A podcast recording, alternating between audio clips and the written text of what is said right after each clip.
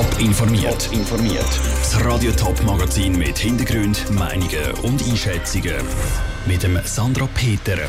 Wie der Kanton Schaffhausen will die UNO-Behindertenrechtskonvention umsetzen und warum im Zoo Zürich immer wieder Koalabären sterben, das sind zwei von den Themen im Top informiert. Was machen zum Beispiel Hörbehinderte, wenn es einen Evakuierungsalarm gibt? Oder was macht ein Rollstuhlfahrer, wenn es bei einem öffentlichen Gebäude keine Rampe hat? Genau für so Fragen ist im Kanton Schaffhausen die Behindertenkonferenz zuständig. Sie klärt mit Betroffenen und auch den Behörden Unklarheiten und schaut, dass die Behinderten nicht hinten anstehen müssen. Die Behindertenkonferenz soll in Zukunft im Kanton Schaffhausen noch besser eingebunden werden. Ruhe Schmenzi. Der Kanton Schaffhausen hat mit der Behindertenkonferenz eine Leistungsvereinbarung abgeschlossen. Das heisst, der Kanton zahlt jedes Jahr 18.000 Franken, um den Bedürfnissen der Behinderten noch gerechter zu werden. In den ersten drei Jahren hilft er mit zusätzlichen finanziellen Mitteln, Geschäftsstellen aufzubauen. Die Leistungsvereinbarung ist sehr wichtig und auch dringend nötig, erklärt Andi Kuhns, Leiter vom Schaffhausen Sozialamt. Für uns bietet es wie eine neue Form der Zusammenarbeit zwischen dem Kanton und den Behindertenorganisationen. Die Zusammenarbeit und Kooperation gibt es schon schon seit langem. Aber auf Seite der Behindertenkonferenz haben wir jetzt eine Geschäftsstelle, eine Ansprechperson, wo auch personelle Ressourcen herum sind, um eben die Stimme der Betroffenen mit reinzutragen. Also zum Beispiel bei der Ausarbeitung von neuen Gesetzen. Die neue Geschäftsstelle wird von der Behindertenkonferenz organisiert. Die Geschäftsstelle steht nicht nur für eine Behindertenorganisation, sondern für alle zusammen. So können die Zukunft Brücken gebaut werden, ist der Thomas Brem, Präsident der Behindertenkonferenz, überzeugt indem sie einerseits die Mitgliedsorganisationen besucht, dort Bedürfnisse abholt, Themen abholt, die beschäftigen und sie dann gegenüber den kantonalen Behörden, zum Beispiel dem Sozialamt, der politischen Instanz, dem Kantonsrat oder vielleicht auch in einem Wirtschaftsverband oder der Öffentlichkeit gegenüber kundtut und genauso umgekehrt auch. So sollen eben in Zukunft die Behinderten mehr gehört und auch wahrgenommen werden. Nicht nur in der Politik, sondern auch in der Bevölkerung. Genau das will auch die Leiterin von dieser neuen Geschäftsstelle Cornelia Fischer erreichen. Ihr persönliches Ziel für die Menschen mit Behinderung ist? Dass sie merken, wir sind gesehen, wir sind gehört. Da gibt es Menschen, die sich uns annehmen, die realisieren, was wir brauchen, die sich einsetzen für uns. Cornelia Fischer von der Schaffhauser Geschäftsstelle der Behindertenkonferenz im Beitrag vom Ruth Schmenzi.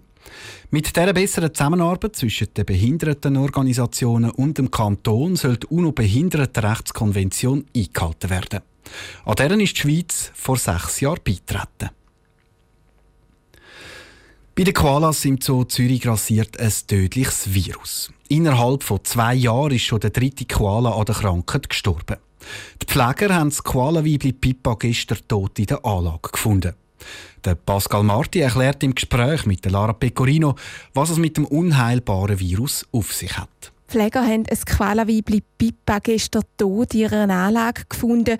Warum ist Pippa gestorben? Also wir sind noch nicht ganz sicher, weil wir noch nicht jetzt abschließende äh, Resultate haben, aber wir gehen davon aus, dass sie an, an Leukämie gestorben ist. Und das ist eine Krankheit, die sie bekommen durch ein geschwächtes Immunsystem und das Immunsystem ist vor allem durch ein Retrovirus geschwächt worden, das bei Koalas relativ weit verbreitet ist. Das Koala-Weibli Pippa ist ja schon länger am Kränkeln und genau wegen dem auch behandelt worden. Warum kann man gegen das Virus aber nicht so wirklich viel machen? Ja, man ist einfach noch nicht so weit. Man weiß noch ein zu wenig über das. Und es ist eben ein Virus, das sich zum Teil eben auch ins Erbgut wie einbaut. Und das ist dann ganz schwer, dass man das wieder los wird. Und dementsprechend sind Behandlungsmöglichkeiten extrem eingeschränkt. Jetzt ist es ja schon der dritte Todesfall bei den Koalas im Zoo Zürich.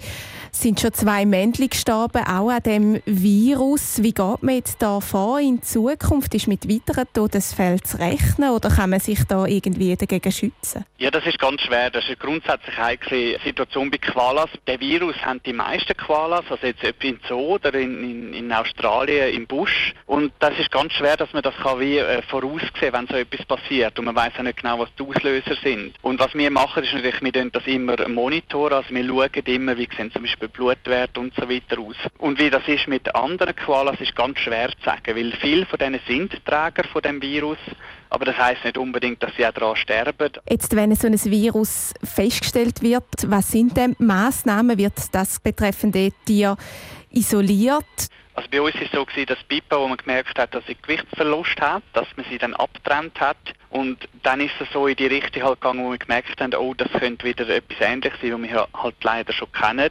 Und tatsächlich ist sie halt dann vom Gewichtsverlust her haben wir gemerkt, dass ihr nicht so gut geht und wir nicht mehr gross viel machen können.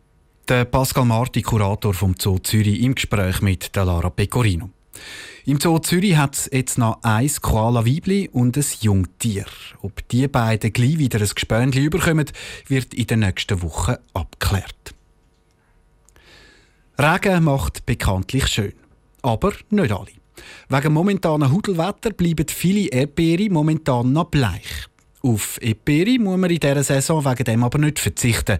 Joel Erle hat sich im Thurgau erkundet, wie es der Eperi während dem Wetter geht. Regen, Regen, Regen. Der Wetterbericht der nächsten Tage zeigt praktisch nichts anderes. Gespüren tun ihn vor allem auch die Beeribauern oder besser gesagt ihre Erdbeere, schreibt der Blick heute. Das merkt auch Melanie Knupp, wo in Kesswil im Kanton Thurgau einen Beeribetrieb hat. Letztes Jahr haben wir ganz ein frühes Jahr gehabt. Dort sind wir in, in der Woche 21, 22 schon in grosse Erntemengen gekommen. Und das Jahr ist jetzt eben durch die kühlen Temperaturen, die wir haben, verzögert sich die Vollernte und wir werden dann erst in der Woche 23 die grossen Vollerntemengen erreichen. Dass die Erdbeere zwei Wochen später dran sind als letztes Jahr, liegt aber nicht hauptsächlich an der Regenmenge, sagt Melanie Knupp. Die Regenmenge ist aber noch nicht so schlimm, dass es Schaden macht. Aber Gesamtwetterbild mit den Kühlentemperaturen und immer wieder Regen ist einfach so, dass Ernte verzögert, dass der Reifeprozess länger geht wie andere Jahre. Die Verzögerung spürt auch das Bildungs- und Beratungscenter Arenenberg. Caroline Werdenberger ist dort Beraterin für Beeribauern. Sie kann die Verzögerung bestätigen. Es ist einfach das Jahr so gegenüber den letzten Jahren, wo wir sehr warme Frühling hatten, dass jetzt die Freiland-Erdbeere ein bisschen später kommen als die letzten Jahre. Aber das ist eigentlich, sage jetzt, normal. Zwar sind die Freiland-Erdbeere später dran, qualitativ schlechter sagen sie aber nicht. Eine Frucht kann gleich schön ausreifen, sie braucht einfach länger Zeit als wenn es jetzt sonnig und warm wäre. Aber die Beere werden genau gleich schön förmig. Ausschlaggebend, was für eine Form das haben, ist eigentlich, wie gut sind sie bestäubt worden. Damit die Erdbeere aber auch bestäubt werden können, braucht es Bienen. Und die sind vor allem dann aktiv, wenn die Sonne scheint. Der Beitrag von Joel Erle. Gegen Ende Mai, Anfang Juni sind dann die Freilandbeere parat zum Ernten. Bis dann ist voraussichtlich aber noch Regen angesagt. Top informiert, auch als Podcast. Mehr Informationen gibt's auf toponline.ch.